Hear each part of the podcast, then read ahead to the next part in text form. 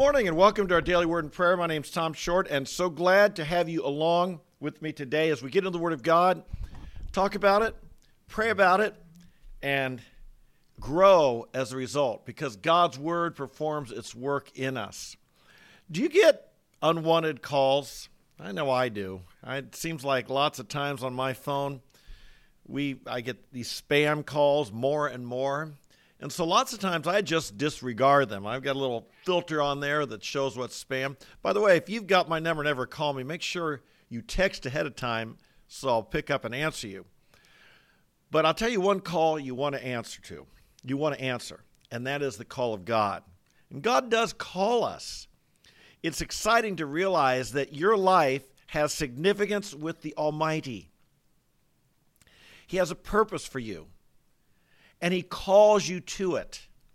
And we want to be people who respond to that call. Now, that call could refer to a specific act of service. And there might be a unique aspect to which God calls you to do something that He's not calling me to do.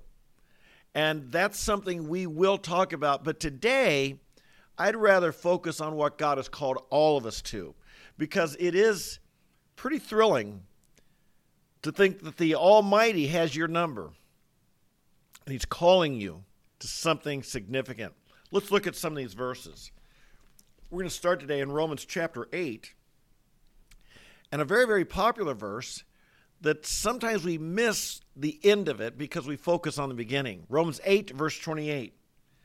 And we know that God causes all things to work together for good to those who are to those who love God to those who are called according to his purpose. This, this may have been the first verse I ever memorized.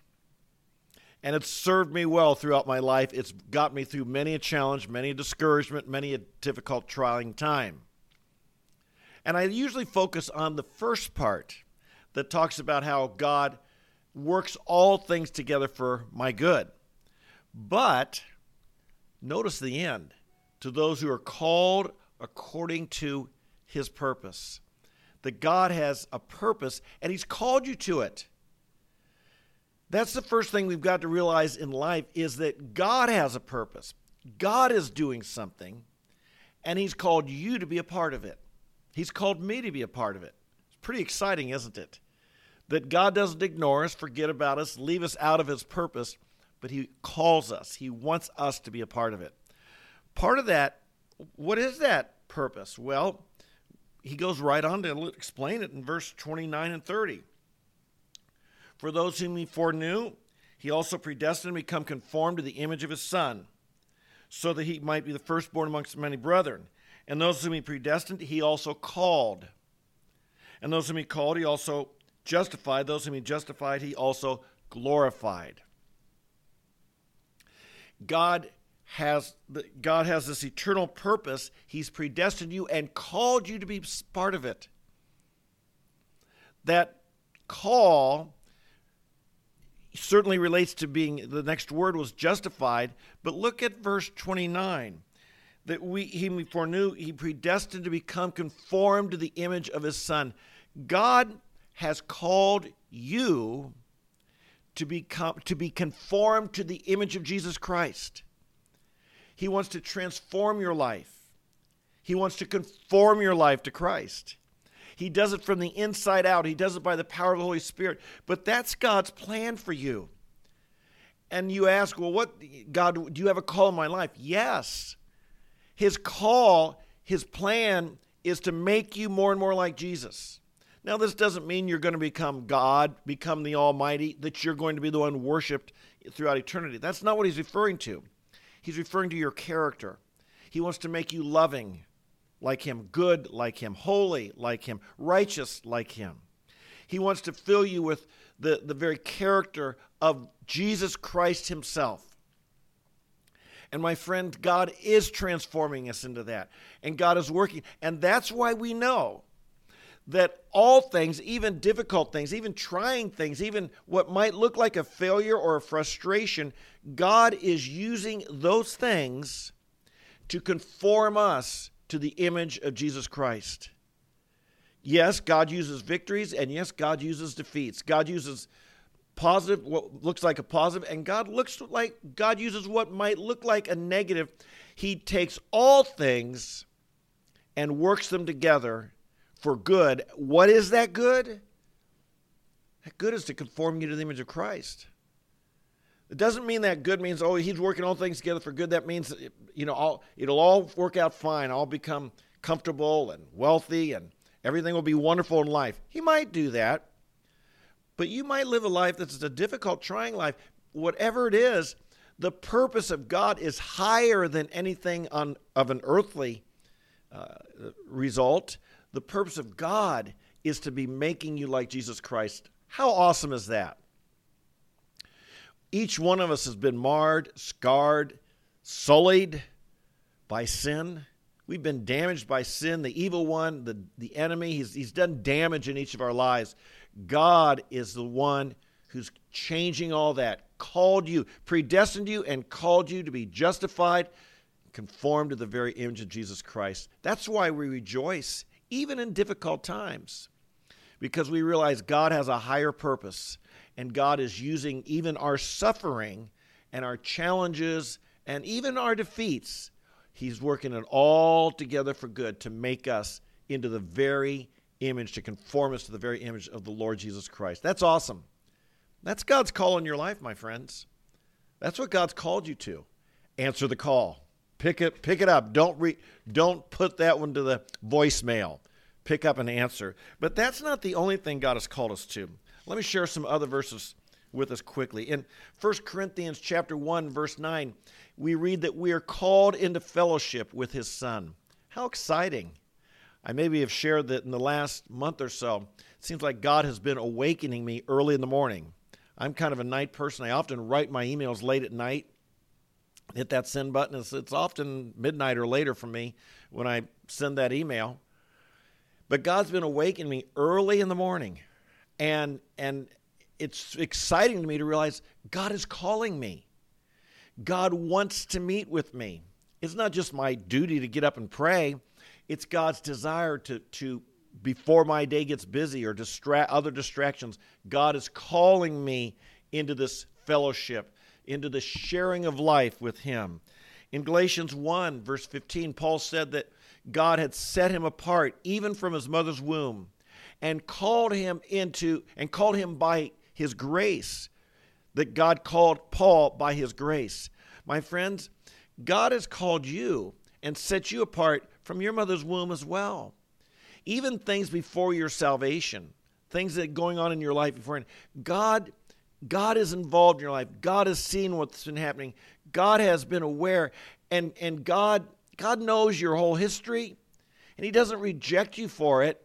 If you've come to Jesus Christ, received his gift of salvation, eternal life, God is using even those even terrible things you may have done before your salvation, even terrible things in your past. God has a way of, of weaving all of that together to bring to make you a trophy of his grace to make you an example of, of the power of god to take what the devil had damaged what we had messed up and to make it something beautiful i think of the song one of my favorite bill gaither songs all i had to offer him was brokenness and strife but he made something beautiful out of my life. That's what our God does. And he delights in it. Now, he's not happy that you sinned. I'm not saying that. But our God is delighted to take what the devil has made bad and what the devil damaged and to destroy it and make it something beautiful. And that's you. He set you apart even from your mother's womb. In First Thessalonians or Second Thessalonians chapter 2 and verse 14, it says that by his grace he's called us to share in his eternal glory. Wow. My friend, you have been called to share in the glory of Jesus Christ. He's recruited you to this. You know, I'm, a college fan and I follow a little bit some of the recruiting, and I know these high school players are all honored to get a offer to come play football at my favorite college and they, they post on, on Twitter or whatever, honored to get to, to be offered a scholarship at, at this university. Well, my friends, God has called you to more than a, a, starring role on a football team, God has called you to share in his eternal glory in Christ. 2 Thessalonians 2:14. What an astonishing thing. In 1 Peter 2 verse 9, it says he's called us out of darkness into his marvelous light. What a call. You were in darkness and he's called you into his marvelous light.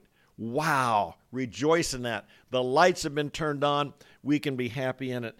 And then finally in 1 Peter 3 verse 9, he's don't return an insult for insult. Don't don't return evil for evil. Why? Because you were called to inherit a blessing. Humans may mistreat you, but you weren't called to get the blessing of humans. You were called to get the blessing of God. That's the exciting thing about our lives. People may bless you. People have blessed me. I, we've all got people who, who've done good things for us.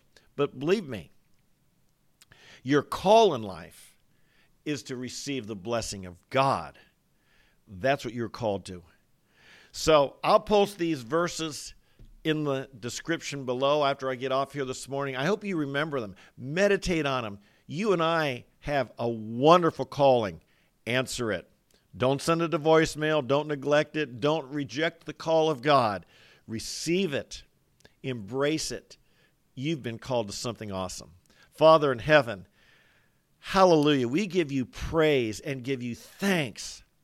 We declare ourselves unworthy of, of all that you've called us, called to give us. Just to think, Father, that you have called us to receive a blessing. You've called us to eternal glory. You've called us into fellowship with you.